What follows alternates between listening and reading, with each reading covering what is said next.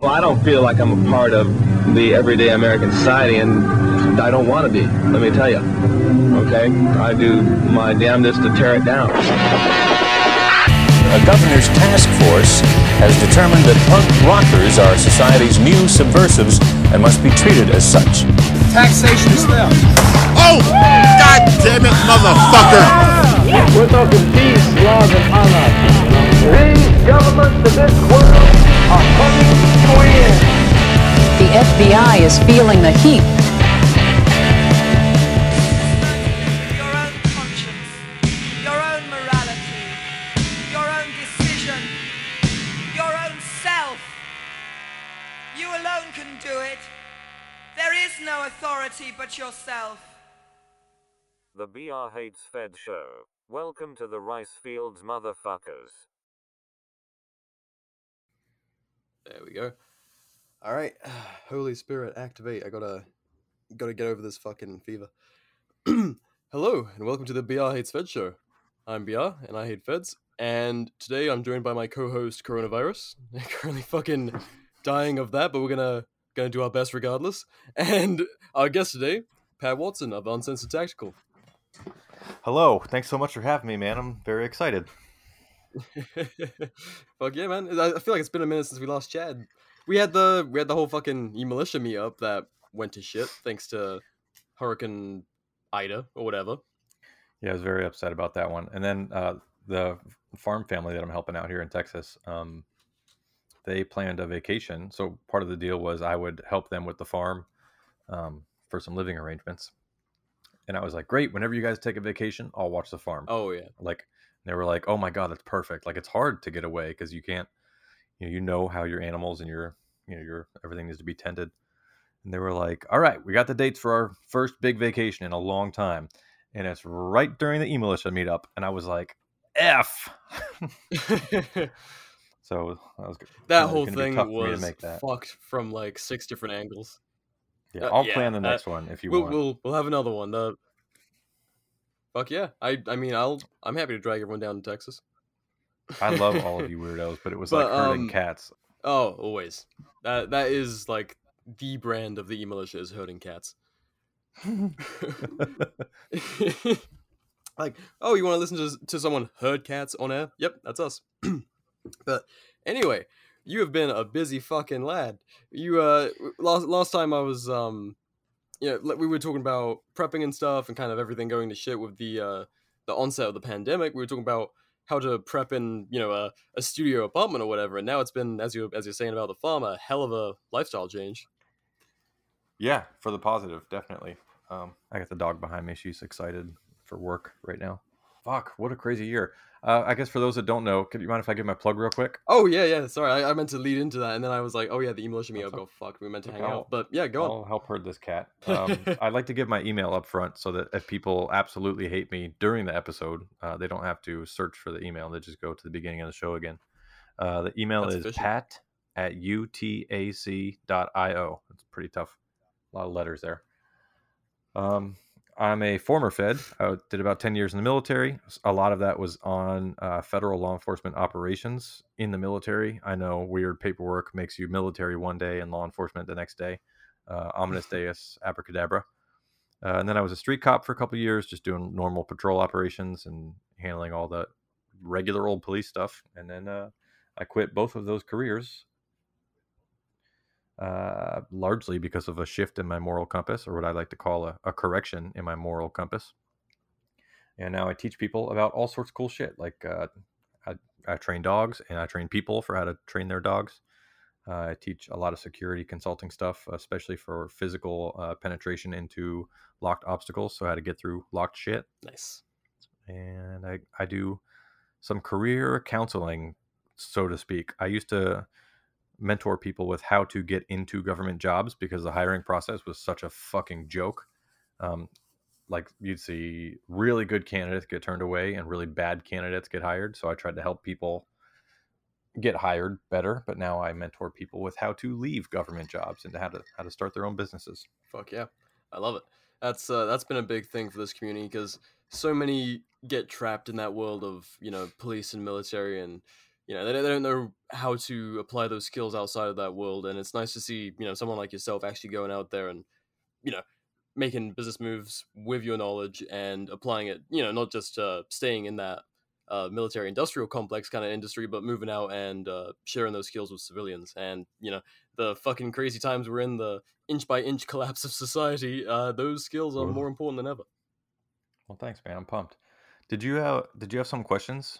Was this a Q and A episode? Uh, yeah, yeah. So I've got like a loose collection of Q and A stuff that we can uh, we can work from, and then also just kind of you know if we want to get into the book and the farm stuff and all of that, uh, all that Cool, goodness. yeah. So um, for, for a start, someone asked um, this is a nice uh, prepper question. Uh, is there like a baseline set of supplies and stuff someone should uh, focus on first, or is that going to be different for every single person? Is what they asked. Sh- I'll I'll try and answer the question that that I think was asked, which was, uh, what should does everyone have the same baseline, and, and if so, what is that? Uh, Yeah. So the answer of of course in life, like most things, is yes and no, and it depends. So yes, there's a general baseline. You you could you could start small and say if the power goes out overnight, will we survive overnight? And that could be extra hot out, extra cold out. It could be extra rainy. You could lose power. You could, uh, you know, pick a pick a mild problem to solve. Right? Can you live in your home? You don't even worry about bugging out to the hills or the mountains yet. But can you live in your home for one or two days if the power's out or something similar?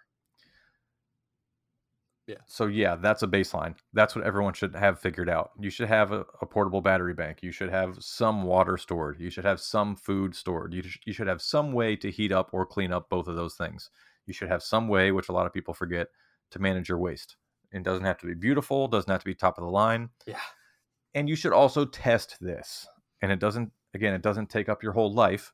But one weekend out of those 52 weekends in the year, you should go, oh, it's Friday night after work. Okay, I'll turn the power back on Saturday night, tomorrow night. Here we go. Click. And you could there's no rules. you can even have fun while you do it. You don't have to be miserable while you're practicing being miserable. Like you can have fun while practicing to Yeah. be miserable. So yes, the baseline is start with small problems. Can you handle small problems? Yes. Okay, and then you extend that out. Now the different part for everybody would be what what are those small problems and how do you handle that for you? So everyone will handle those slightly differently, but everyone has the same small problems to to solve starting off. Um, and don't forget too, my my mentor, uh, one of my great mentors was uh, Jack Spirko from the Survival Podcast, and he talks about things too, where he says Yeah. the biggest emergency of your life might be you losing your job, or you know you and your family, your partner, your spouse, or your children, you know, dying unexpectedly. That could turn your entire life upside down tomorrow even if there is no big crash of society, right? And in 2020 and 2021 now, we've seen millions of people get laid off at the flip of a switch. So we all know that that's real. Yep. so, recapping to answer the question, yes, there is a baseline, but no, I can't give you that list because everyone can solve that baseline differently. But you should be able to solve that small problem of Yeah. the lights go out for one night, and you should be able to solve the problem of how long can I go if I get fired tomorrow? How long can we live if my husband or wife or child dies? You know, those are problems that are fixable and they're they're easy chunks that you can solve. And some of that's practicable, right? You can say, what would I do if I didn't have this income, or what would I do if I didn't have the light switch or the hot water? So I'll I'll end it there. I talked in circles a little bit on this one. Sorry. no, no, no, no. Uh, I, I think you nailed it. I mean, you know, so many people they focus on all of the the sexy larping. You know, getting out in the woods in camo and running around, diving into hills and shit, and you know, doing little mock patrols. But it's like, all right, you know, that's all well and good, and you you should have some semblance of of all that kind of knowledge. You know, if if you're gonna be a armed citizen and all that. But much more importantly is larping for the you know short term kind of disaster stuff the, the much more likely events like uh, you know medical emergencies and natural disasters if you're somewhere you know hurricanes or floods whatever it might be. And, and like you said you know like uh, out here in the southwest my fucking problem if the power goes out is going to be ac because we're going to be hmm fucking roasting and water's going to be a big issue. And but you know out in florida or something very different set of circumstances. So yeah dig the answer.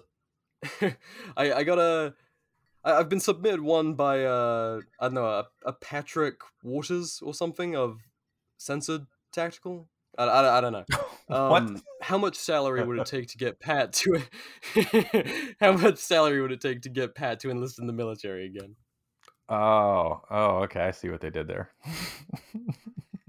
Yeah, yeah, yeah. that's a uh, that's a no brainer. That's a that's a that's a false question, is what it is. There's really no right answer for that.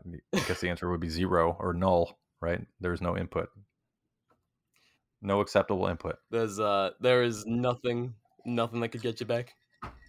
Honest to God, like not hypothetically, but real life. If I, if I had a, a letter sitting on my desk right now that said, "Pat, it's the military. We miss you, and we think you're great. We're going to let you do whatever you want and, and deploy wherever you want, and we'll give you a credit card, and we'll give you a million dollars a year." I, honest to God, would I I wouldn't hesitate, and it would go right into the fucking shredder.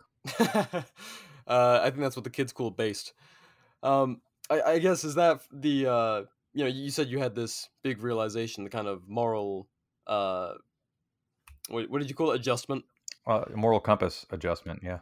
Yeah, yeah. That, that's that's what so many people don't realize about um these ideological shifts is you know, and, and we'll have to get into the the bureaucracy stuff shortly. But um, was that a uh, a larger part of the equation aside from the moral issues?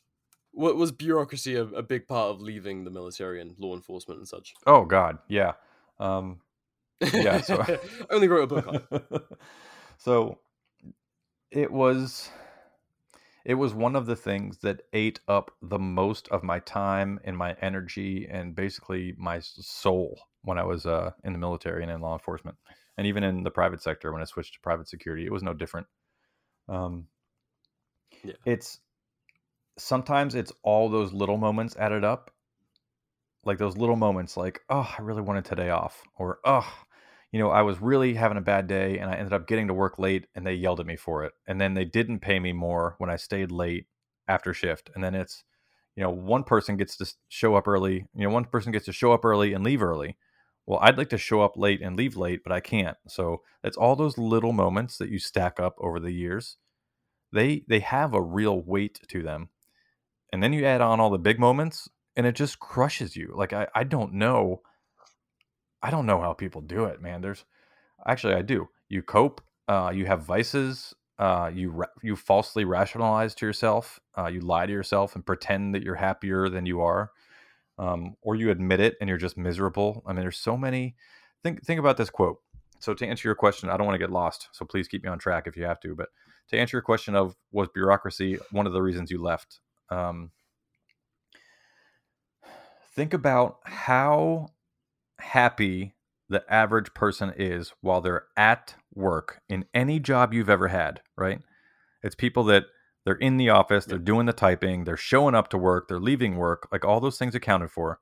What is their happiness level while they're clocked in? You're surrounded by people that are at their worst all day. They want to be home and asleep. They want to be home with their kids. They want to be home with their dogs. They might like their job, but still want to be home today. And they couldn't because they weren't allowed. And then they got to work, and what they did all day was nothing, and, and it was useless.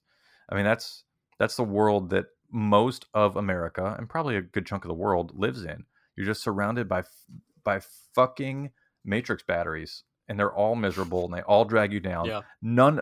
It's and it's almost equivalent to, and you'll be shocked uh, that public school is not the greatest thing on earth, but it's almost equivalent to public school. They're preparing children for something that's not real life.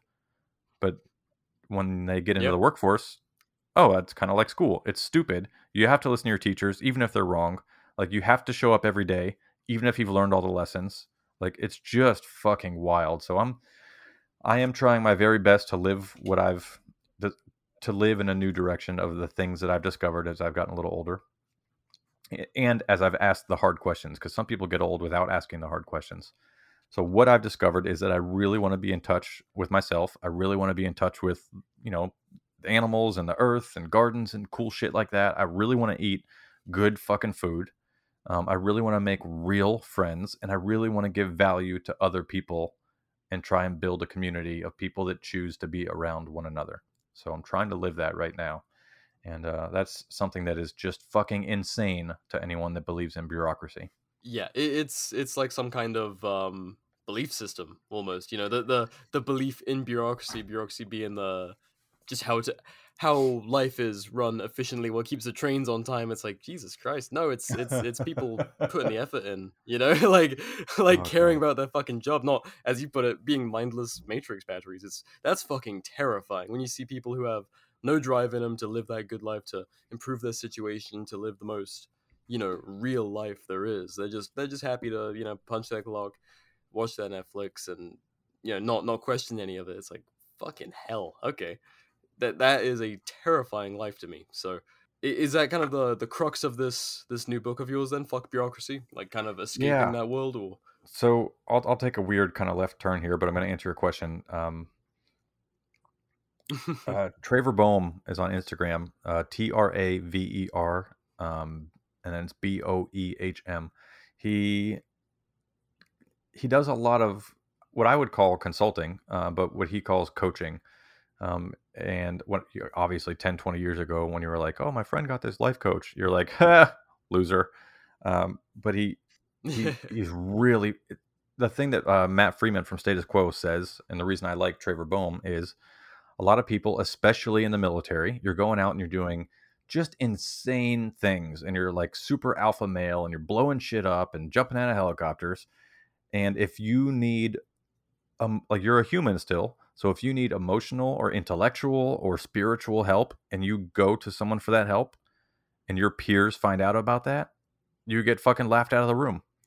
Uh, so the nice thing about Traver Boehm is uh, when you do find someone in the military that you have to talk to, and you finally reach out, you're talking to some some overweight fucking soccer mom that has a degree from college where she partied the whole time, and she has nothing in common with you. And she, you're supposed to tell her your deepest, darkest secrets and desires and problems, and she's going to solve it for you. So the thing I like about Traver Boehm is he's a fucking real human, and although he does have quite a bit of training and experience, he's not a quote.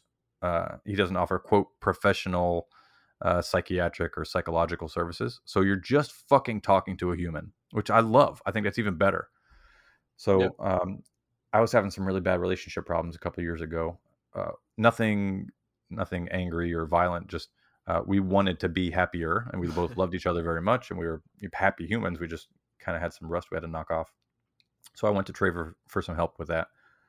Long, long, long story short, to answer your question, he says one of the quotes that's in his book that's on my shelf is where your deepest wounds are is where your greatest gifts will lie or will not lie like i'm not telling the truth but lie like where your greatest gifts will come from. And bureaucracy was one of the hugest fucking wounds i had just in my soul man. Not to be like too extra hippie but it really hurts man. Like you go you you're under these led lights you're typing bullshit into computers. You have 10 passwords for 10 different accounts that you have to log on to all at the same time and it's just it's insanity. If you were to explain to someone not what you do but the things that you must do to get your paycheck it's fucking wild. So that for my what i think is a normal logical brain for me to try to find all these answers like why do i do this? Why must i do that? Why does my boss fucking suck why does he get paid more than me? Not that i'm special but he fucks up a lot and i probably wouldn't fuck up as much as him. Like why do my coworkers get paid more than me and i do more than them? All these weird questions right? Um you know i'm not fucking perfect not by a long shot but just weird why do i have to type this shit into this form? the f- how about this one? Have you ever filled out a form on paper that says name and then like if they were to count the underscores out where they give you that space it's like 15 to 20 spaces long. You can write your full name first and last and then they go address and it's like an inch. And you're supposed to write like your whole like 37 digit address in one tiny little square on a sheet. Have you ever had that problem? I'm sure that you have. Oh yeah, I mean, I I, I, grew, I grew up a, a military brat, mate. so yes. So you've probably had that problem where they go birthday and there's a line all the way across the page where you can fill the whole thing in. And they're like social security number and you get an inch. It's just the Yeah. bureaucracy's fucking wild so that was a big wound for me um, it tore me apart my brain didn't understand it i was miserable um, i was told as a kid that that's i wasn't i was led towards the fact that the wrong fact. That that's the only option. And I was encouraged that that's the best option. Like get into a huge organization, start at the bottom, climb the ladder at every cost, and maybe in 20 years you'll still be alive, uh, and maybe you'll have a pretty good pension, and then maybe you could be happy. And I didn't believe it when it was told to me. Yeah. I didn't believe it when I signed up. I didn't believe it halfway through, and I didn't believe it when I quit. And I gotta tell you, man, it's it's scary going against the grain. Uh, and there's a cost to it too. It's not all rainbows Yeah. and Oh, yeah. unicorns. Like it, there's a cost to when you do things differently than most people. Uh, but I gotta tell you, man, I am so fucking happy every day that I don't spend under the fucking fluorescent lights and behind a you know a corporate computer. Yeah, wo- working out in the sun and doing stuff that's for your own betterment. I mean, just as a daily, you know, that that that is the good life, surely. Yeah. Not just, you know, clicking buttons and checking boxes, etc. You know, to to show that you're doing your job or whatever the fuck that system is. Wow, that got that got deep really fast. yeah. Well, you know, it's um. I think when you grow up in that system, it really, like you were saying, it it leaves a fucking hole. Like when you're just surrounded by, you know, um, especially when you have an individualistic thing going against the grain. Uh, that's why I'm so adamant when uh, when kids message, you know, myself, Siba, and yourself, any of these, you know, people who have any any semblance of idea of what the military is really like, and they're like, well, you know, I'm a libertarian, but you know, maybe I can go in and I can change some things, or you know, I'm gonna go in just for the trick, whatever the fuck it might be. All that, all that ridiculous, you know, uh, young man stuff that we will have to get over. But um, if you're against the grain and going into these organizations where they treat treat you like a child until you're 40, you know, if not older, uh, you're gonna have a bad fucking time.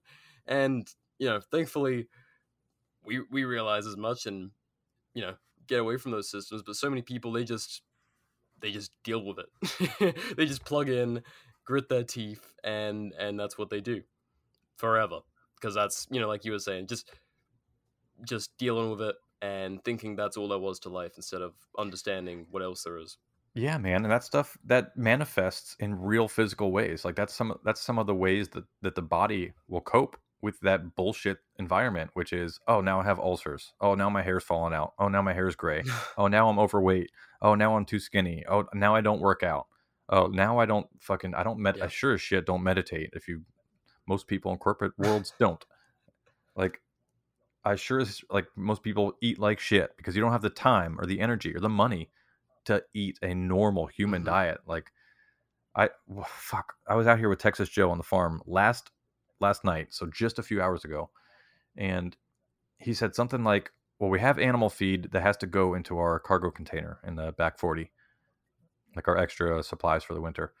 But we b- both looked at each other, and he was like, "I'm hungry." I'm like, "Fuck, I'm hungry too." And he goes, "Well, should we eat first, or should we go do the, the animal food first? And I was like, no one's waiting on that animal food. It's going into a cargo box. And I'm like, we're humans. We're hungry. Let's go fucking eat. And he was like, damn. He's like, yeah, let's do that. And we fucking ate and we drank Yeah. and we hung out. We played music and we cooked and we cleaned up. And then we took care of the animal food. You can't do that in a bureaucracy. You can't go, wow, I'm a little bit hungry. Oh, sorry. Got to pu- fucking punch buttons in a computer first or whatever your task is, right? Got to deliver the mail first. Got to do this. I'm not allowed to take a lunch break or oh my stomach hurts i'm eating a little slow today i don't really have a good you know appetite so maybe i'll take extra an extra 10 minutes on my lunch nope fired nope yelled at no pay is docked no i get in trouble so it's just i think that bureaucracies act like humans or they act like they're alive but i think that the people in bureaucracies are prevented from acting like humans Yeah, you're not kidding about getting fucking deep. No, I I believe Sorry. that they just become fucking cogs. It's the saddest thing. no, no, you're you're hitting it on the fucking head, mate. It's it's the most depressing thing to see people just uh you know give up and become cogs and not and not thinking there's anything more to life than that. Just just becoming part of the the inhuman machine, you know that is bureaucracy. So someone asks, um, what was the straw that broke the camel's back for for Pat and bureaucracy? Was there any particular incident, or was it just the the pile? yeah, that's a good one. You know what? I get that one a lot. Um, Unfortunately, I don't have the perfect answer. There was no one straw. It was an accumulation, so it's uh, it's not a tipping point like I fell down a cliff with one step. Um, it's more like I started walking down the hill instead of climbing up again. Like I just veered off a little. Yeah. But it was a lot of little steps. I can give you some of them. Um, some of them I talk about a lot. Let's do some maybe that I can think of that I don't talk about on other people's shows. Um, I'll tell you very specifically. I remember writing out my lecture that I was going to give to my CO uh, when I left the military the first time, and that was in. Let's see, I got in at six, so I got out. I got out around the summer of 2012. I did six years active duty in the Coast Guard. I was in the drug unit, and we were the premier federal drug seizure unit uh, in the whole, excuse me, in the entire U.S. So, of all the different agencies in the U.S., the Coast Guard seizes more drugs by pound than any other agency. Um, and all of the units within the Coast Guard, my unit sees more drugs than any other unit. And within our unit, my team was in the top one or two teams every year. So I was literally as high as you can get on the tippy tip of the spear with uh, the drug seizure world. And we were boots on. We didn't like send in intel and hope like hold the scene for other people. We were boots on deck, literally like digging through uh, fish and guts and ice and breaking down walls of ships to pull out metric tons of cocaine. Right? Not that I'm proud of uh, you know uh, prosecuting a victimless crime. You know, and if, if, you're upset by that, then email me and we'll discuss it further. But um, I was ready to turn in my paperwork or to have my exit meeting is what I was getting ready for. And I remember thinking, I'm going to show this motherfucker, right? And he's going to say, Hey, so petty officer, uh, how do you feel about, you know, what are your plans and where are you going to go to next? And how did you like the unit? And we'd love some feedback for how we can get better. I knew in my fucking spine, in my real backbone, and in my brain, I knew that no matter what the fuck I told him, nothing would change. And I kept going. I, I didn't listen to myself. I was it was denial. I kept going. I'm gonna tell him anyways, and maybe it'll make a difference. Or I'm gonna tell him, and it'll feel really good. And then I just, luckily, a few minutes before the meeting, and I'm an old man now. I know the difference between you know be, being afraid and copping out, and the difference between co- being at peace with something. And I just, I just accepted the fact that it wouldn't change. And I walked into his office, and he was like, "Hey, how'd everything go?" And I went, "Oh, it's been a really fun six years. Thanks." And he said, "All right, see you later." And I went, "See you later." And I was going to tell him I am in the top two or three performers in this entire hundred person unit, without a doubt, and that's objective. It's not subjective look at my qualifications, look at my statistics, look at my days that I was deployed, you know, and then you can subjectively ask the people I worked with, and they all had, you know, praise to sing for me. And everybody else that was the same rank or as me or higher got paid more, even if they weren't performers. We had people at the unit that were obesely overweight that couldn't pass their physical fitness test, and they got paid more than me. So that was one of the biggest issues was the just the economics specifically about things like money and time off and vacation. Uh, and then, of course, there's some favor- favoritism. There was people getting uh, promoted and transferred instead of demoted, which they should have been. So I was going to highlight a lot of that for him and say my punchline was going to be, "You would be insane if I presented this idea to you, like, hey, Commander, what if I could give you a job where all these things happen? Would you take it?" He'd, he'd probably be like, no, that's stupid. And, you know, I was going to be so smart and so cool and I was going to show him. And I just said, nah, fuck it. Hey, have a nice day, sir. Thanks for the six years. See ya. So I left. That was just when I left the military acceptance. the first time. yeah, and I, I did. I, I accepted a lot the fuck of it. got you back? Uh, well, well, I'll tell you. Short story was I had an absolutely stellar uh, resume as a federal law enforcement officer for a drug seizure unit with a ton of real world experience under my belt and a squeaky clean background. And I thought I would be I'll be hired tomorrow by any law enforcement agency I want, like to go be a street cop somewhere. And I was wrong. So I got turned down and then turned down again and turned down again and then turned down again. And I was like, what the fuck? And so I I did what a lot of uh, machines do, or what a lot of uh, humans or creatures do, is you run back to mom. And I went, hey Coast Guard, uh, if I could just do like some reserve work on the weekends, that'd be great. so I went back to the Coast Guard reserves. We got some rent. yeah, I was like, rent's getting kind of can't pay it. So, uh, and that's you know what's funny is even hating it as much as I did and going back to it, I'm like I'm not the only person that's done that. And there are people that refuse to leave because they know that ahead of time. They're like, I know it's gonna be hard out there. This is fucking. So many people say, I'm of course I'm staying here. This is fucking cake. And the higher up I go in rank, the easier it is, and the more I get paid. So I'd be stupid to leave. While they're selling their soul, they're also taking that easy route to get that easy paycheck. So it's kind of this really strange dichotomy where like it's it's a it's like a dualistic world. Like you fucking hate your life and you hate the paperwork and you hate your bosses and you probably put up with the people below you, but you want it because it's easy and it's a guaranteed paycheck and you have perks. Like, so in some strange, weird way, I get that. I totally get that. But there's people like me that don't want those problems. And, and for me, it's, it's kind of like this weird yin, like this weird yin yang, yin yang. Like the math always works out where here I have to work a lot harder to get my paycheck, but I'm a lot happier. So I think everything in life kind of has this weird equaling out level. Um, but God, I got to tell you, man, the I think that it's worth it for me to be much more of a free man, even though the risk is higher.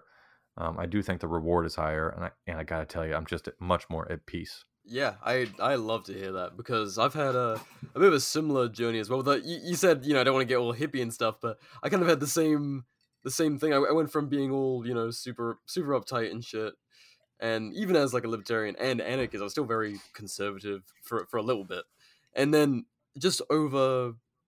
I, I think this is a thing we're seeing nationwide, fortunately, in terms of people getting fed up with the the fluorescent lights and the bullshit bosses and being miserable because they, they've they've had a chance to breathe and be like, oh, work sucks and I'm miserable when I'm there, and eh, I, I don't know. There's been this kind of cultural shift where people are kind of rethinking um, quality of life and uh, you know I, if a hard day's work is better than a you know a day sitting at a desk and and making easy money you know or if you'd, you'd rather be sweating and be happy that way out on the homestead you know um but it, it's like a it's a massive movement i mean uh my girlfriend you know watches tiktoks and i i every now and then i hear like uh oh yeah, so me and the wife just bought a, a homestead, hundred acres, and we're you know we're we're moving from here, and we're gonna homeschool the kids, and it's like, it's not a rare thing to hear anymore. You know, like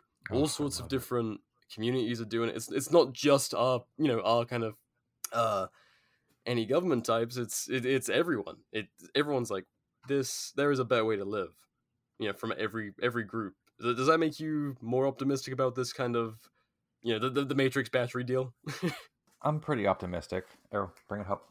I, I'm optimistic in a weird way. I do think things are going to get much worse. Oh yeah, and I do think that there's some shifting going, and people are switching sides left and right. Um, I don't mean politically left and right. I mean just whatever, wherever you are on the spectrum. I think people are moving around to find what fits them a little better or a little worse. So yeah. I'm optimistic that it, I kind of had this revelation just this week, like just a few days ago, that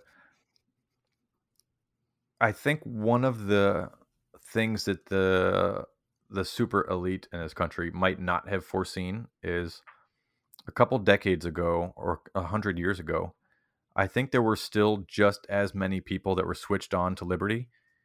And even though even though I think there's the same percentage, I I I just think this the percentage is always going to be relatively the same. I think you're always going to pretty much have one ish percent of the population that really gets liberty and they really want liberty and they really care about liberty. Um, and I think there's always going to be that 1%. I think people will be born and they'll die and they'll come to liberty or they'll always be there and they don't know it or they'll not really be there and they think they know it and they'll switch. So I do think the one of the things that changed the world the most in an optimistic way was the internet. And it's not that the ideas changed because liberty info is out there and most people still don't give a shit. I think it's that the Liberty people can now directly connect all across the globe. So I think where that 1% was scattered throughout the population, now you have that 1% that we all got each other's fucking phone numbers now and we talk on the weekly, sometimes on the daily with one another. And I think that is fucking insanely powerful. Yeah. No, that that is because it's uh it's cross contamination of ideas and you know actually um you know, sharing information just like you know what you always say about giving people value and stuff and if if you have this knowledge and you know you want to improve your community standing and and and people's just general preparedness for whatever the fuck this world is going to do um that is the best thing about this community because it's and that's what I noticed at um Childeberg down down in Texas. Uh people had all sorts of different lifestyles. Like people couldn't be more different, but they have one thing in common, which is kind of, you know, leave me the fuck alone. At, at least one major thing in common. And then it doesn't matter like what people did, what what their lifestyle was. Everyone and we didn't even talk politics like that much. It was very fucking rare, but everyone was just like there was this understanding that everyone was on the same page and everyone kind of understood uh, what's important in life, and it was just this unspoken thing, and uh, that's one of the one of the coolest things about this community is just that that sharing of that culture because that's not something we had before when it was just you know Yeah. little pockets of people having their their views and you know not really sharing that much. It's like well you know i don't really trust the the government. And it's like okay well you know put on your tinfoil hat. Okay. Now now that we can chat with each other and be like am i crazy? We we have a little bit more um uh, a little bit more of a metric to compare ourselves to you know that there's definitely crazy out there. But i think i think by and large it's a pretty sensible group of people you know the they have very valid fucking concerns and uh and fortunately these days more of a more of a direction to go in Yeah, for the people out there i that don't kind of think went all over the place there No, that's great. Uh, the, for the people out there that don't think community is important, um, I mean, you're surrounded by people all day. As a good friend of mine likes to say, you're surrounded by people all day that while they're talking about the things that are important to them, you're fucking internally screaming about how like how none of that matters and like like how you just completely don't give a fuck about anything they're saying. Right? You're surrounded by that all day. You're surrounded by people talking about you know date night or getting lit or getting drunk this weekend and people that are like oh a miserable monday got a case of the mondays like and talking about their sports teams or talking about politics or the red versus blue so most of the people in the liberty world that have worked in any type of large group arrow fooey that out excuse me for one second Hup. come on up Plutz. and wait just making a little bit of noise back there we're on the clock lady so you're surrounded by that all day. And Texas Joe and I, we do a, a freedom and farmsteading event where we we teach people farmsteading skills, uh, but we also spend a lot of time not active at our uh, three day uh, camping on site events. And we spend a lot of time just sitting by the fucking fire, hanging out with people, listening to real music, and like touching and eating real plants. And uh, the biggest the number one across the board thing that every single one of our um, participants has said to us uh, for our debriefs has been we like learning about farmsteading stuff we like the, the food's great um, the lesson blocks and the instructors and the experts that come to teach us it's all awesome but the number one thing that everyone says is we just fucking like being around people that are like us yeah finding your tribe is fucking massive So we're trying to do that IRL. We're trying to in real life get real people like physically close to one another. I think what the Free State Project is doing is great. Um, I don't like the goal of uh, using government and making smaller but more representative government. Whatever. That's I don't hate it. Um, Yeah. It's just not it's not far enough for me. Um, but we're trying very hard to build real community and intentional communities and the stuff that um that the intentional community Yes, server i fucking love that word I want to support them with all of my weight. I just I love it, and I, I I think it's so much better than moving somewhere and hoping that your neighbors are cool, or moving somewhere and building community is good. That's really good. But I think people intentionally coming together and then being a community is better than going somewhere and building a community, so to speak, if that makes sense. Because right now Yeah, yeah. we have all these people spread across the country, and the, and the community is built. We're just far apart. So once we get together, it's almost like you don't have to build community. You're it. Like we're all here. Great. The community's built. Great. yeah, there's work to do, but it's just you don't have to devote your effort to recruiting or teaching or you know debating. It's you're all on the same page. So let's rock and roll. It just really speeds things up. Yeah. Yeah, the the most efficient experience I've had with any group ever was the first e-militia meetup up in uh, Lake Havasu. We got there, and everyone, you know, was just it was seamless. We don't we'd been doing the show, you know, the e-militia podcast for like I don't know, year and a half, two years, something like that, and um, but never been in person together. You know, never. I don't think we'd even no, we'd never done like a video call or anything. Complete strangers, apart from the podcast, and Yeah. so. uh we all get together and it was the most effortless thing to just get things done. It's like, oh, so uh, you know, I'm gonna do dinner this night. Can you guys go and pick this up? And then we're gonna do this. And we were all just it was no, there was not one argument or like tense moment. Everyone just fucking got together and it was like we'd been doing that, you know, every weekend. Yeah. Oh my god, I love it. and and yeah, ima- imagine imagine that as your neighbors. I almost had you. I almost asked you guys to come out to the farm when the event got canceled this year. Ah, yeah. Um, me, me and the lady definitely have to come and see what you guys are doing with uh well the. What, what, what was the event called? Uh, freedom and farmsteading. Freedom and farmsteading. And when do you guys do that? Uh, we do it the, the week after uh, weekend after Easter every year. So this coming year, it's going to be the last week of I April. I gotta I gotta see if I can make it down for that because that sounds like right up our street with what we're trying to trying to do right now. I mean, Christ, uh, me, Nathan, and Mitch are all to, we're going up to uh, Wyoming to, to look at some property uh, Oh together. my It would be the first time we all meet up in person. God! Yep. Fuck yeah! yeah. So uh, I mean, you know, Texas is also on the list. I fucking love Texas, but we shall see. It's certainly not a dry heat, uh, which kills me. But I like I, I like Texas too. So um, you know, there's lots of options, and that is that is the most exciting thing to me right now is all this intentional community talk and people, whether it's just you know.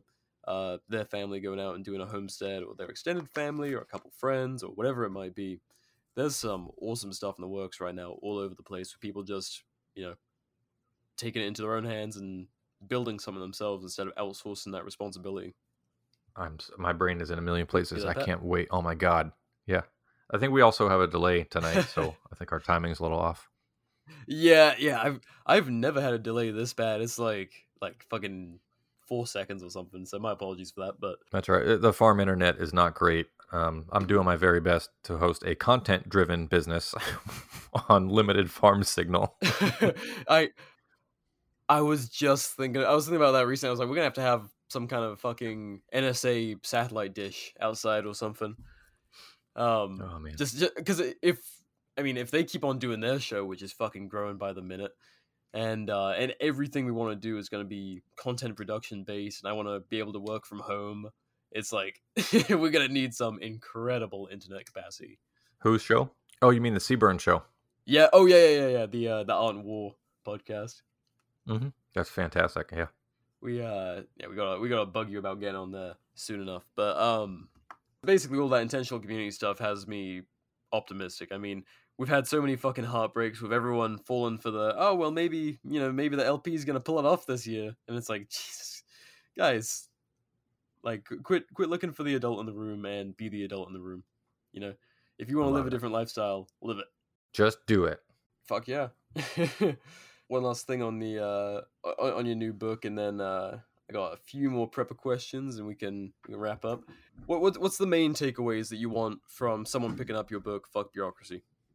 Oh God, uh, it's a two-part book. So part one is my my definition and my case for bureaucracy and what it will always entail. Part two is if you and there's some people that are happy there. I get it. There's some people that maybe you have a a sick kid, or your all your family lives near you, or you're able to live on a farm and you only work four days a week for a bureaucracy and they pay really well, and so you get the best of both worlds. My my target audience is not the people that are tickled pink for working for a huge bureaucracy. like that's not the audience. My audience is Yeah. the nine out of ten people in a bureaucracy that are fucking miserable day in and day out. So part two of the book is really dedicated to them, which is you have been lied to. So if nothing else in the book, I want you to know that your idea and your passion or the thing that you do that makes you happy, you can do that. I promise.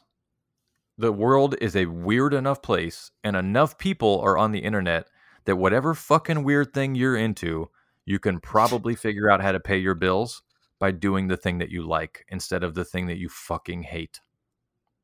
That's what I want. That's the takeaway. Yeah, well, well, fucking said. I mean, uh, me and uh, me and Nathan, you know, uh, of of the Seaburn Show, we're, we're talking about this. Um, both being starving artists, you know, never thinking we could really make a paycheck doing, uh, you know, artistic shit, and uh, so you just kind of, I th- I think whenever you're in any kind of industry like that, where you're like, yeah, this would be great to do as my day job, but I'm kind of kidding myself if I think I could ever really pay the bills like this. You do start to just consign yourself away to you know a shitty a, a mediocre fucking lifestyle you know whether it's your your job or otherwise you're like yeah i'm never going to be able to do that. And then if you actually fucking put in the effort and you're like no i want this. This is going to make me infinitely happier than the alternative. I'm going to pursue it no matter what you know even if it does suck for a while or even if it is more blood sweat and tears so all about that message Yeah, well, I did it to help people. It was not. Um, it, I, I wanted to write an angry, uh, not a manifesto, but I wanted to write basically a thesis paper on why bureaucracy sucks, uh, and it ended up that the answer to that, you know, making that book whole was, yeah, it sucks, but what can we do? And there's there's some answers there, uh, which is go do the thing you like instead, and and just like you've been brainwashed to think that, you know, ignorance is intelligence and war is peace. You know, you've been brainwashed to think this is the best you can do at this job and you can't go anywhere else. You know, you should stay here and be just ha- unhappy enough and just miserable enough that you won't quit with just enough perks that you think it's worth it so that you'll sell your soul for 20 or 30 years doing something you're unhappy at. Like you've been lied to. You're capable. Yes, you're even the people that aren't that bright, there's something that you're bright at. And, and think about this too. How many people have heard the phrase from their employer that we have the best health care? Okay. if there's 10 people in the room and they're all employers, and you walk in as a prospective employee, and all 10 tell you, we have the best health care, then that means that nine of them are fucking lying to you. And the chances of you actually being at that one out of 10 that really does have the best health care, your chances are 10%. So do you like those odds, right? And actually, in real life, the, the, the percentage is much smaller, right? Because there's millions of employers out there. So is it one in a million? Do you want to take that bet, right? You don't have the best healthcare. And fun fact, you can go somewhere else where they have really good healthcare. Or if you do your own thing, you can probably figure out how to get your own healthcare. And do you really need healthcare? Don't get- get me on that fucking kick. What's uh, uh, Texas Joe had a heart attack earlier this week, almost died. jesus Uh, he was told if he didn't come to the hospital within a few minutes, he would have been dead. So he had a 100% blockage of one of his arteries in his heart. Had no idea. He's now and damn he's now on a couple different meds. I won't get too specific, but he's on a couple different meds that he has to take every day of his life, or he's going to die from now until forever. And I know Jack Spirko talked about this before. I know Texas and I, Texas Joe and I have talked about it a little bit. It's not great, right? But if you're laying on the operating table and they do a procedure and they say you ha- now have to do this, you kind of don't have a choice. But my question is, just like bureaucracy, just like the people that you work for, and just like the hospitals that you go to for your, you know, world class healthcare here in America, how much energy and money and time and effort do you think big pharma has put into research for how can we design our products so that people can safely wean off of our product products over time and live a healthy, free life? Or do they just go, okay, so we'll give people these meds. They'll have to take them every single day of their life. Sweet, big win. Let's do it. Move forward on that project. Which one do you think is more likely? yeah, that that has been a big wake up from this whole pandemic. Is like uh, you know, there's always that doubt that they're gonna sell you a cure. They're gonna sell you more of something that you have to, you know, you, you're re-upping every every week, every month, whatever it is, and uh, you know, and they're gonna sell you the most addictive solution possible. So you keep on coming back for it, and I like like like I was saying about the the hippie stuff earlier. I was like, oh Jesus, I'm gonna be a you know homeopathic uh herb smoking type in like two years. I, I don't know what the fuck to to even think about big pharma anymore. I mean, it's it's I'm sure it's been crystal clear to some people for decades and decades, but you know, personally for me, this whole big thing was the clearest wake up call, and I'm terrified of anyone who hasn't seen it for what it is. But you know, absolutely, it's uh, we've definitely been sold a lie on on just how essential um, such industries are, you know, or or at least the the solutions they sell us. Yeah, it's it's it's hard getting people to ask the right questions. I think that's more important. That's even more important than than giving people the the right answers. I think is getting them to ask the right questions. Yes. And I have a, I have a couple friends that are still cops or still yeah. in the military, um, and some of them know my thoughts on liberty, and some don't. Um, and it's not that I hide hide who I am. It's just that sometimes it doesn't come up with certain people, like people I collaborate with on projects. Um, we don't always go down that deep rabbit hole. Uh, but what I really like to give to this community, in which a lot of people they write me emails or DMs, and they um, I'm really thankful and very humbled. Um, and I'm always I, am not good at taking compliments, so I I force myself to say you know thank you very much, I appreciate it. Um, but people do tell me they're like your you give perspective that other people just can't. They just can't do it. So I try to give people that perspective, and I don't I don't like changing people's minds, and that's my that's not my goal. My goal is do you know what your belief system is? And everyone wants to say, "Yeah, of course I do." And I go, "Okay." You yeah. Uh, so my my goal is not to tell you what I believe and to make you believe it. My goal is to ask you what you believe and see if you can even answer. And then if you do, if you give me an answer, I'll say, "Okay, why do you believe that?" Okay, what makes that okay? What would make that different? And just getting people to to ask those questions and to be willing to be wrong i think that's the biggest value that our community can do. If we're going to be recruiting honestly I don't, I don't know. Sometimes i get stuck and i think there's always going to be like i said earlier there's always going to be a certain percentage of people that want liberty and a huge percentage that don't. Um, but I, I still think that recruiting and teaching and educating is important. Because i do think that my goal is not I don't aim my content at people that are already pro liberty and that truly understand it. And I don't aim my content at people that are blindly, you know, authority lovers.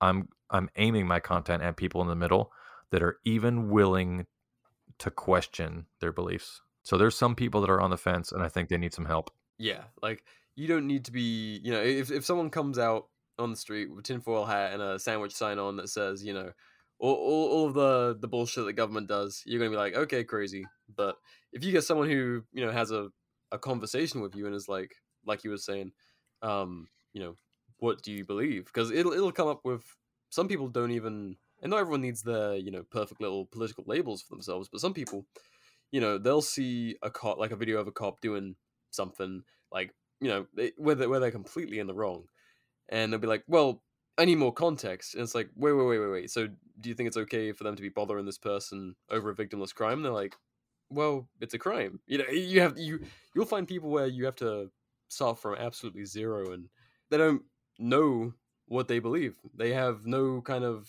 opinion on the subject, or, or at least not like a, a formulated one. And and to be like, okay, well, is this important to you? Do you do you see what's what's being done with your money to to your neighbors and such, and and to click on a few light bulbs for people, and then you know, not explicitly tell them what to think. I mean, I, I've certainly talked to people about you know police and military and all sorts of sorts of stuff from all over the spectrum, and they've had their own conclusions, you know, which they didn't have before. But they, I didn't, you know, carbon copy my beliefs onto them. You know, they they just used their perspective and found something different, and that is fine.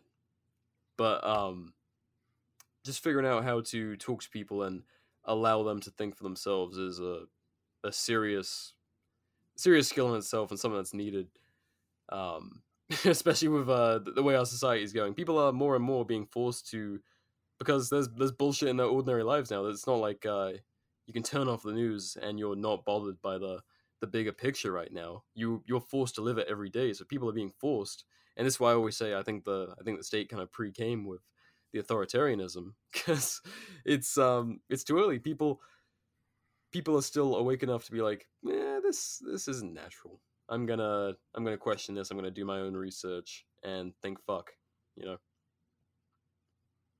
Yeah, it's tough, man. It's a and it's funny too. You know the phrase um what's the phrase? Uh it's so simple that I didn't see it. Right? Or it's like it's so Yeah. simple that people can't understand it. It, it's right in front of people. Yeah. All right, I got, a few more questions. Yeah, bring Um, 'em. Someone asks, uh, "Can we stay locally focused as states and stay together with the federal government doing what it do?" Uh, uh, I'm not. I'm not sure I understand the question. However, comma, and not offensively, Like, but I uh, just don't care. What? What? Would? I don't. I don't get it. No. No offense. um, no, no, I, I, I think they're saying. Um, ask. Ask it again. Uh, what do you think that they're asking? stay- Yeah, yeah, no. Uh, I, I think they're asking if we can stay like more state focused in terms of you know politics and stuff, but then have a federal government still existing regardless. Which you know we we we've both got our answers to this one, but I did, think did that, that clarify it at all? Yeah, a little bit. Uh, I think the answer is no. I think that states. I think that any government agency that can grant itself power, which all of them can and do, even if they're not allowed to, any government that claims this crazy, false, weird authority over other humans will grow until it can't grow anymore, until it balkanizes, or until it gets defeated by another government, or or until it fucking fizzles out. I think that they it's like a tumor and a cancer, and its mate its mission in life is to grow. So no, I don't think we can focus locally and everything will be hunky dory. Yeah, I'm 100% with you. I uh especially especially with the state being a cancer or a tumor because I mean, we started with 1776 and then uh one whiskey rebellion later and we've got a Patriot Act and imperialism across the across the globe. What the fuck Yeah. happened? that's what uh, the some of the people that are that get their sticking point in minarchism. That's a good question to ask them that a lot of them don't consider, which is, oh, you're pro minarchism because that'll solve the problem, right? Just a little bit of government. Well, did you know that America started as the littlest government ever, and look at us now? Like it's Mhm. just come one more step. Like just I oh, there's so many people. Uh, Mitch just uh sent me a DM the other day. He's like, I talked to this uh, one friend of mine. He's like, I think you'd really like to talk to him. He's like one step away from us, and I'm like, oh, I love it. I love it. I love it. Like people just get that sticking yeah. point. Wa- watching those watching those military buddies or whatever it might be kind of tiptoeing and they they kind of plow through constitutionalism and you're like ooh where you at now buddy Yeah, some people plow through. Oh, so constitutional too. I love it when um, I'm talking to people that are really close to anarchy, and they go, "Yeah, this, that, the other. We need a whatever constitution." And I go, "Uh huh." And they're like, "What do you mean, uh huh?" And I'm like, oh, "Okay, let's switch tactics here." like um i mean i don't want to shove you know like lysander spooner's no treason in everyone's face it's a good fucking read if you're into that kind of stuff and it will destroy constitutionalism for you if you're open to to reading a book on it but and, and not a very long book but um yeah just just going the conversation route instead of chucking books at people it's like th- th- there's what's what's that conservative uh thing like they they won't trust the government in little, but they'll trust the government in lot or something. it's like, oh yeah, yeah, just military, police, and courts. Do you realize how fucking powerful those three are? And Yeah, and how much we don't trust- how much tyranny those three alone. you know i kind of i kind of think it's like not like the fake ass like sword swinging like weird martial arts stuff but like the the true people that are masters of their craft at effective real like physical fighting arts the people that are like the, in their 60s and you go to punch them and they just give you this little movement and this little motion and you're laying down on the floor and you're like ow that hurts I would like to be that with my words with people, you know, fuck 20, 30, 40 years from now. Like I feel like now I'm pretty good and I I know uh not a physical but like the mental debate of if someone comes to me and they're on the fence and they're like I have some ideas about this liberty stuff. Like now I think yeah, there's a good chance I'm winning this fight but I want to be at the point where I like I with so much less energy I can just kind of go, "Did you ever think about this?" and they go, "Holy crap, I'm dead." yeah, Like that's where I want to be. Uh, no, seriously, like I love. uh I've been I've been going through like all. Yeah, I've been going through all of the old school anarchists right now, and they all all their portraits are like you know older men with frizzly white beards, and I'm like, honestly, I, that's kind of a vibe. I want to be that old anarchist who just knows his shit, and like you said, fucking very very very politely. I don't have to get into a big debate or go, oh, you want to talk about anarchism? I'm just like, well, have you have you considered this? Oh shit you know like just just that little midas touch of uh you know sharing ideas but yeah someday well, I think the fucking work that we're all doing together is fantastic. Man, we got a really cool uh kind of interwoven community of people. oh seriously like any what i always say when when people bitch about oh you know another libertarian podcast i'm like yeah cool that's a Yeah, bring it. flavor of ice cream you know like not not everyone needs the same fucking flavor and not everyone will be converted or you know ha- get anything from from the same kind of shows like i mean biting the bullet versus uh your show versus matt's show versus e-militia versus you know uh, any any of the other timeline earth i mean there's so much I love all, all of those things there, you just said. Yep. Yeah, we got some good fucking people. Like, I mean, if if you want to hear a lot of politics, no politics, you know, but but have that sense of community and that sense of, you know, like I, I don't know, kind of accessibility. I think is the big thing in this liberty community because no one's there's there's not many egos. There's some egos, but for the most part, you can reach out to damn near anyone and be like, "What do you think of this?" and you'll get you'll get an answer, and that's fucking awesome. Because that, that's what you need when you're kind of cultivating, well, a culture of liberty. You know. Yeah, and that's another another cool thing about the internet is with things like social media, as much as it's censored and fucking filtered and uh what's the word? Uh the algorithmized. That's a big word. Um as much as those things happen, you can still if you have questions, there are still often ways that you can talk to someone that is the best in the world at what they do and if you have an interest in it, you can often just slide into that DM and you can get an answer within minutes from your mentor or your hero or the person that's like the number one at their craft or number two or number three, whatever. Like, or, you know, someone that you want to emulate or be like, you can reach right out and you can get in the DMs and you can have a, a human conversation with them. And a lot of times you can even do it on video call or hop into their videos with them or call them on the phone. I, I talk to so many fucking people on text message and in the phone um, that have questions about you know lockpicking or liberty or you know building or leaving a career or starting a new career. I love it. Like that's that brings me so much joy when someone has made their life better and I was able to give them a little bit of uh, information on how to do that. Fuck yeah. That yeah. That that's what community is. That's that's all it all it has to be to start with, and it, it flourishes. You know. Um. All right, I've got three. Wait, three more questions, and then we can get the fuck out of here. I'm on your time, brother. You if you give me whatever you got. All right. Um, I'm gonna have to rephrase this one. All right. So, what are some items that a prepper that are essential, but most preppers might forget? You know, just jumping into kind of prepping for the first time. Some really high value items that are gonna make your life a lot better that they might not think of. Sure. So we talked a little bit. It's kind of going to be some overlap, but that's okay because it's important. Um, handling your home for one day, probably off grid. If there's a tornado, you're probably also losing powder power. If there's tor- a hurricane, you're probably also losing power. If there's flooding, you're probably also losing power. Um, so the, I, I really like that power outage drill we talked about earlier. And again, if you throw any other variable on top of the power went out, it makes things much, much worse, right? Power went out and it's flooding. Power went out and it's really fucking cold. Power went out and it's really fucking hot.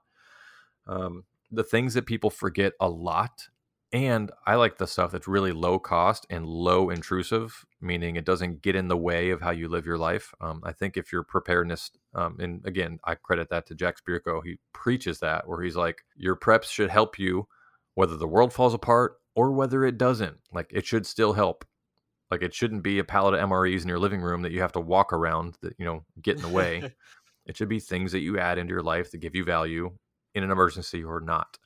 So one of my favorites, and also from him, is in almost every drawer in the house that I've ever lived in uh, for the last ten years. I've had at least one small handheld or headlamp flashlight. So anytime that the power goes out, or anytime that you conveniently just need a flashlight to find something or look at something, even if the power doesn't go out, you can go to any drawer in the house and reach in, even without looking, and you can find in the front right corner, there's a tiny little flashlight, or maybe a big flashlight, right? But something in every drawer. And it's not expensive. You can get packs of 10 flashlights for $10. So, Yeah. that's one of my prep ideas. Uh, if you can handle that, right, and don't go buy the most expensive headlamps you can find, uh, but headlamps are usually better than handhelds, um, and LEDs usually better than you know the other stuff. Uh, but it, it's okay if it's cheap. It's to get you from just like a pistol is to get you to your rifle. Your desk drawer flashlight is to get you to your lighting system. So you should have some type of off grid, either it's recharged or it's battery powered, um, and it's something kind of mounted somewhere where it can give you some illu- illumination when your house goes dark. Um, and it works for your vehicle too. You should have something in your vehicle that you can plant or put, like a some type of LED lantern you can just throw up in the back seat. So that's one of the things that I think I don't know if people miss that, but it is one way that you can make something insanely easily accessible, whether it's a convenience issue or the world is falling apart. You can always go. You don't have to go, oh, I have to run all the way to my bedroom, all the way in the closet, all the way to the bottom drawer of that thing. Like everywhere you go in the house, you're like, I need a flashlight. Let me open that drawer. There's one. So that's something that is really doable. And it starts your scale at the bottom. Like we talked about, handle a small problem, then handle a big problem. Well, if the big problem is we're out of power for three days, guess what, motherfucker? How many drawers you got in the house? Every single one of them has a flashlight, then you're probably good for a few nights. Like you'll be able to cook you'll be able to figure some shit out. You'll be able to play a puzzle, and you won't be like, we only have our cell phone flashlights, and then we're fucked. Like you got some, you got some ground that you've covered. Yeah. Then you can expand if you want. Then you can buy extra batteries, and you can buy extra flashlights, and you can put some in the car and mount some to the wall. And there's all sorts of wall chargers that you can get where if the power goes out, then the wall flashlight turns on, so that you'll know the power went out, and you'll have lighting at the same time. Like you start at that baseline, and then you expand. So that's something I think that it's not that people miss that, but it's it's something you definitely should start with. Yeah, I, I think I think people go to you know, especially in our community, they're like, all right, I need ammunition, pause, food maybe, and water, and then you know like more the conventional prepper stuff, but just little little tools to make it so you can actually use your gear, you know, like a flashlight, whatever it is. Uh, yeah, definitely gonna go Yeah. by the wayside. And I got some other bad news. kind of in that in that category. Yeah, let's talk about something in that, in that vein too. So I talked earlier about if you lose a family member, if you die and you leave your partner, you know, with nothing, that's not very nice of you. Uh, or if your partner dies and maybe even if they do leave you things, that's going to take a toll on you. Um, one of the biggest tolls with that is your debt or your income levels. So, my, I might be wrong, and I reserve the right to be wrong with anything I say. But if you think that your debt isn't going away, or, I'm sorry, if you think that your debt is going away because some big boog is going to happen, I think you're fooling yourself. I don't think it's okay to max out a credit card because you think that Civil War III is coming. I reserve the right to be wrong, and if I am, I'm really sorry. And you get to use your own big sexy brain to de- to determine whether you think I'm right or I'm wrong. So you it's it's on you. But my thoughts are you should be fucking clawing yourself out of debt as fast as you can. If you have $100,000 in your savings account and you're $90,000 in debt, I'm not I'm not a, uh, financial advisor. But what I would do is I would cancel out my debt tonight. It's insane what that does for you. and imagine the decisions that you can make, right? I wish I could do this, but or I wish I could pay for that, but right? The, that debt just fucking sucks the soul out of you, man. I'm making really good progress right now, and I, I can't wait till I'm done. But I'm every day of my life, I'm like, fuck, I'm still carrying this around. So I'm working really hard for that. Yeah, that's um, and and again, that's something that is kind of a tie to the old world. You know, having that awful fucking debt, and then going and living on the homestead. Uh, guess what? They're gonna come a knocking because that's what those assholes do. Yeah, I still get mail You- from my credit and if card you want to put all that stuff behind, yeah, yeah, fucking uh, Her Majesty's tax collection sent me a few emails the other day. I was like, "Are you fucking serious?" You know what's funny too? For the people that what what fucking blows my mind, I cannot help myself. I have to say this. What blows my fucking mind is that people were forced out of work by their government and they couldn't pay their fucking bills, but they still had to pay the bills for their government. If that it's doesn't fucking game, if that one doesn't wake you up, I I have no sympathy and no empathy for you. I have none. I don't care. I'm if I if I know that that's you, and then you end up you know falling dead in a ditch tomorrow because of your government, I I, I care very deeply about humans, but I'm not gonna cry for you, bro. Don't feel bad. I don't know how you missed that fucking signal. Oh yeah, last uh last tax day was uh interesting on social media. It was like the first time I'd seen more than just the libertarians bitching. It was like like wait wait wait, a whole lot of people going, this isn't a good game, but Who that? Sorry, she's alerting. yeah. I- Oh, you need to go and handle something. No, she's she's doing exactly her job. She's letting me know that someone is outside the door, and I know who it is. So her job now is to not alert. gotcha. Well, speaking of uh of, of Fortress K9 and stuff, Oh, uh, someone else with one of those dogs asks. Uh, we, we, I'll get to that just a second. Um, guy going by rhymes with Lich. Uh, why is Pat a tier one loser? Hashtag tier two gang. Oh, sure, I'd be happy to answer that. Uh, I was in a unit in the Coast Guard that was that was titled a Tier One unit, and that's all your special cool guy stuff all over the military. That's your SEALs and Rangers and all that crap. I was not a Navy SEAL. I was not an Army Ranger. I just worked for the Coast Guard, and I did. I was very, very highly trained. We were highly autonomous, meaning we were a small, small unit, not like a huge, big Army pl- platoon, but we were a small unit of six to eight people. We would deploy around the globe with very little oversight and a lot of authority to do our job. Uh, highly trained, jumping out of helicopters, rappelling, fast roping, um, all sorts of cool shit. We had fully automatic machine guns. Uh, we were deploying with multiple weapon systems and body armor and cool night vision goggles. We did cool guy stuff. Part of that was, hey guys, that, we're Mitch? suck it. part of that was hey guys we're a tier one unit we have to do the tier one fitness test as well it's coming in three months so start getting ready that also means we have to do five pull-ups and five chin-ups and we have to add the 300 meter sprint in x amount of seconds.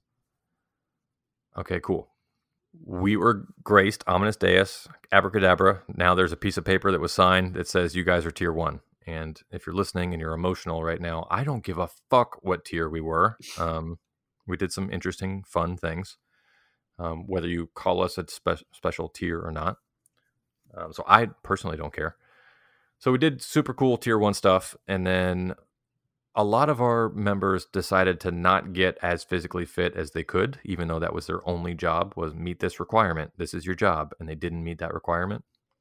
And so instead of doing what normal humans would do in nature, which is you put in zero effort, well, guess what? Bye.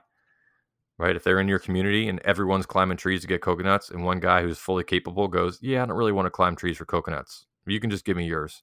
Uh, we know how that would work in real life with real humans. So in the military, instead of holding someone accountable for their failures, we went, uh, I guess we'll just be tier two again. It's fine. We don't want to hold anyone accountable and make them exercise harder. So if anyone out there like Lich or Rich or Fitch or whoever he is, if he's upset, uh, tell him no worries because Pat's unit that he was at is now a tier two unit. If that makes him feel any better. Rip. They uh enjoy the enjoy the McDonald's a bit too much. Sad. So uh you want to wrap up with uh what's going on with this uh Fortress K9 stuff? Yeah, I would love to, man. Like, are you um? So, do you have your own? I I'm a little bit lost on on. I I know you're doing some training, right? Yes, sure. I'll give you the overview. Um, so Fortress, Yeah, the letter K, the number nine dot com. That is Joel Riles. Um, that's his website and his company. Um, although he does all the work, he has several small companies that all kind of conglomerate and work together. And that's puppy sales, that's dog training, uh, that is online, uh, an online video series that's pre-recorded uh, that you can be involved in. Uh, and he has classes where people will come out to his um, training site and run their dogs.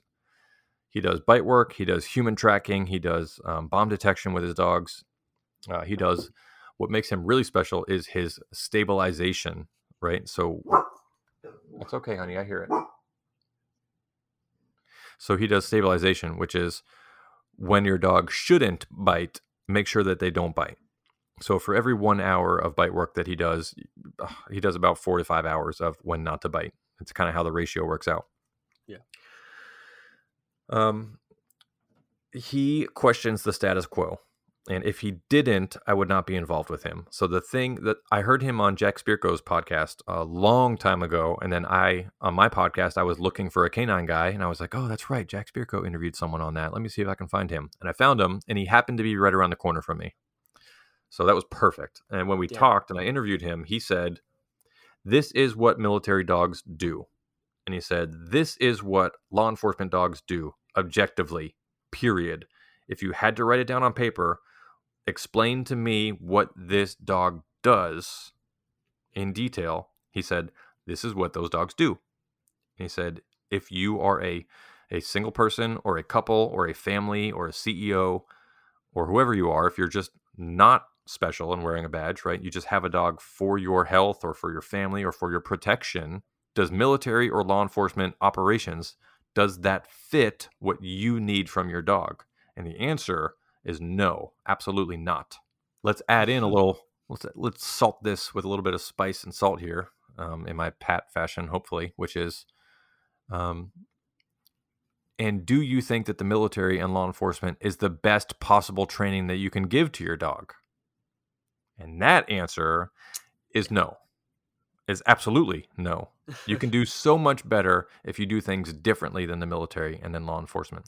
As a matter of fact, the highest tier operators in the military and in law enforcement in the United States of America, they pay extra fucking money, which is taxpayer money, to private companies for private people to pay government people or to train government people on how they can do their government job better.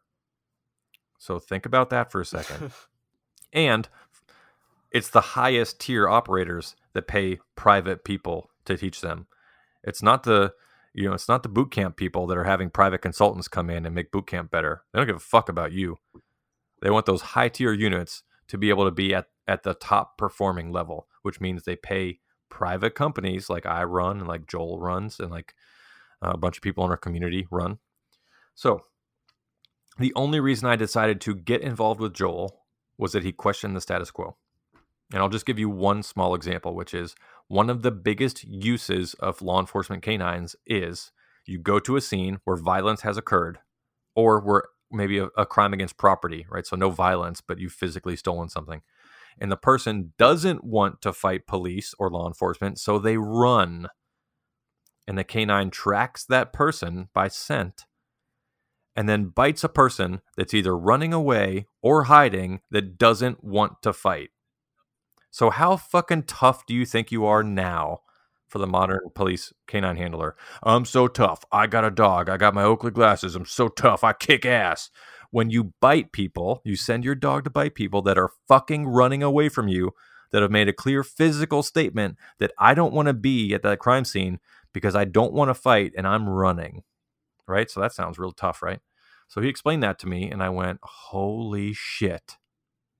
So he trains his dogs differently, which is if you're a private person and you're not a cop or in the military or government, and you get attacked in public or in your own uh, or in your own home, wherever, you just have your dog and you get attacked. And these people either know you have a dog or they don't. But let's say they know you have a dog and you're walking down the street and they still decide to attack you, seeing that you have a large dog at your side. that means that person is more of a threat to you because they see a danger threshold and they've decided to cross an even higher threshold of not only am I ru- I'm not running from the crime because I don't want to fight. I'm running towards you to victimize you and I see your your dog which might bite me and I don't care. I still want to hurt you and your dog. So we train our dogs to meet that level, which is way higher than what police dogs train. Or or at least it's higher than what their most commonly used operational um, purpose is.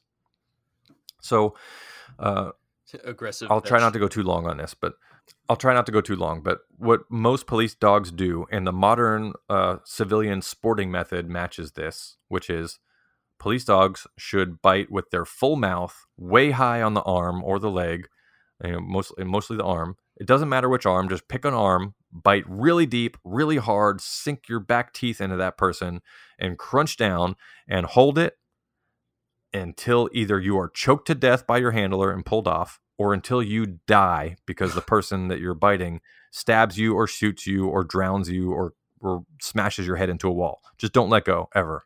So, what we do is different. Our dogs do not do a full mouth bite. They do not pick an arm and hold until they die. What they do is they do what dogs normally and naturally do, which is to take down large animals, small animals, humans, whatever. Dogs instinctively are designed to use their teeth.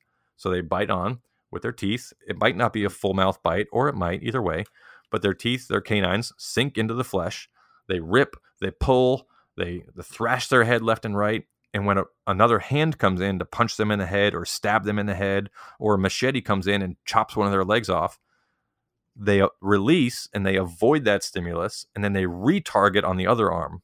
So now they're inf- inflicting multiple points of damage on a person and they're thrashing their fucking skin and bones off of them. And they're avoiding being injured themselves mm, Little- and they're pro is. and they're prolonging the fight.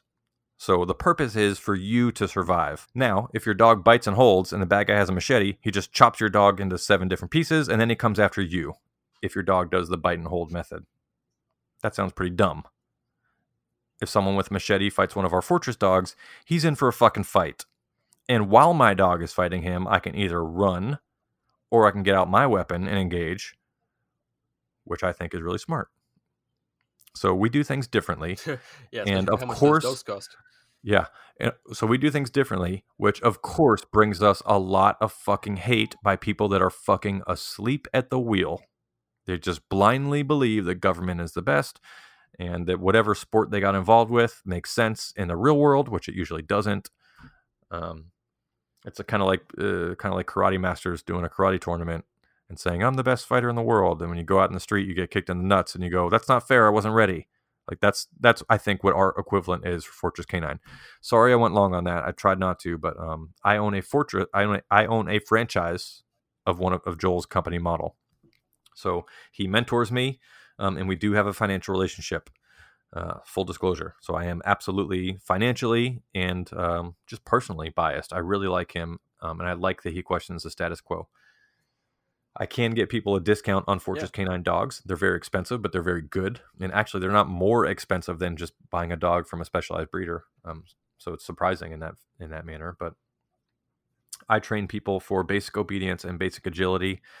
And I think next year, I think after my next session or two, where I return to Florida and get a little bit more training and um, apprenticing, I'll probably start doing my own bite training here in Texas as well.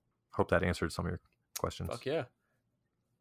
No, no, no. Yeah, yeah. I was, uh, I was curious because I, I knew you were doing stuff like involved with the whole, you know, Fortress K9 deal, and obviously, you know, uh, we, we, we see plenty of stuff you do in training. Um, so I was, I was wondering where that was at. So that's that's really cool that you're kind of developing those skills and doing something of your own. Hi, cat. Our, yeah. My he's being a little asshole. He's like, "Are you done yet?" Dude, do you ever feed Hey, that cat? Come on, he sounds hungry. He is a big lad. He's not chunky. He is a fucking. he's a lot of meat. He would be. He, he- he'd be a good. He'd be a good snack for uh, Athena or uh, what was it? Arrow? Arrow, yeah. Yeah, little fucker. I'm uh, if we end up sharing uh, property with Mitch and Nathan, I'm like, I wonder how long those. Well, how how are those dogs? This is really fucking irrelevant. But how how are those dogs around uh, other pets? Perfectly relevant question. If you check Fortress K9's Instagram story just today, um, he bought a brand new kitten, and you can see in real life that kitten interacting with he. Uh, Joel actually has about anywhere from six to twelve full sized, fully bite trained dogs in his home um, every night of the week. So he unloads his truck. All the dogs go inside. They lay down on the floor and they stay in their place and they mind their own business. And it's amazing to see. Um, I've been to his house a few times. He's he's been, dude. He's been a fantastic mentor and a fantastic friend.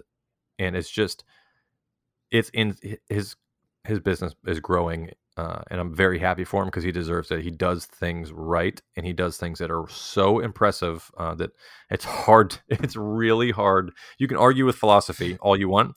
It is so hard to argue with results, and he gives results every fucking day.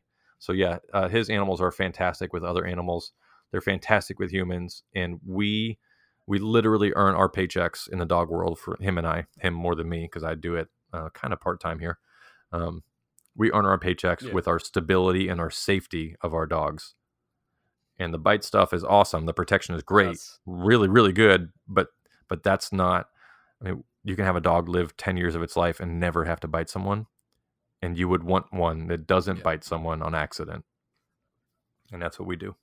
Yeah, that's that's really cool because I, I was curious about how they you know how they interacted. I'm, I'm I mean I'm I know they're good around babies. You know with what uh Mitch and the newborn.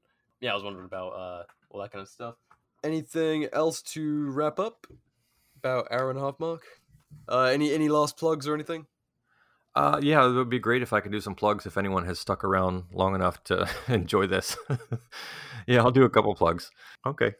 Um, easiest way to find out most of the info is uh, to go to the website. You can type in the whole thing, uncensored tactical at at uh, dot com. Shit, fuck that one up. Uncensoredtactical.com. Uh, or you can type in the shortcut, which is utac.io. That's also my email address, pat at utac.io. Uh, so those are that's a shortcut for you. Um, the most active on Instagram, although I do have a Twitter. Um, some of the biggest projects that I'd just be happy to shout out is I we just opened our online store for lockpicking gear last month, so I am still learning how to manage the inventory and how to get shipping out, and it's going well so far. It was a really steep learning curve, but if you all want any cool tactical gear to uh, uh, give you access into lock spaces, come see me. That would really help us out. Just go to our homepage and then click on the store link. Also, we have two books that are out and published right now. The second one will be released on Thanksgiving, but it's up for pre-sale right now. The the uh, paperback version and the digital version are both up for pre-sale. Those are the biggest things that I'm just really excited to talk about. Um, and of course, if y'all want some dog help, uh, what Joel does not do, just because he doesn't have the time for it, that I do, is I provide one-on-one Zoom training for people that have dogs that want some some training that we provide. So just shoot me an email, pat at utac.io. I only have about mm, two, maybe three slots available for my one-on-ones right now. Um, I also do in-person training in Magnolia, Texas, which is just west of Houston. So um, I really do love talking to the audience and the people out there that have questions. Um, even, I mean, I'll, I'll sometimes even do a dissertation paper that I re- reply to people if it helps them. Um, just giving them long format feedback. But I just I really like helping people. I really like bringing value to people.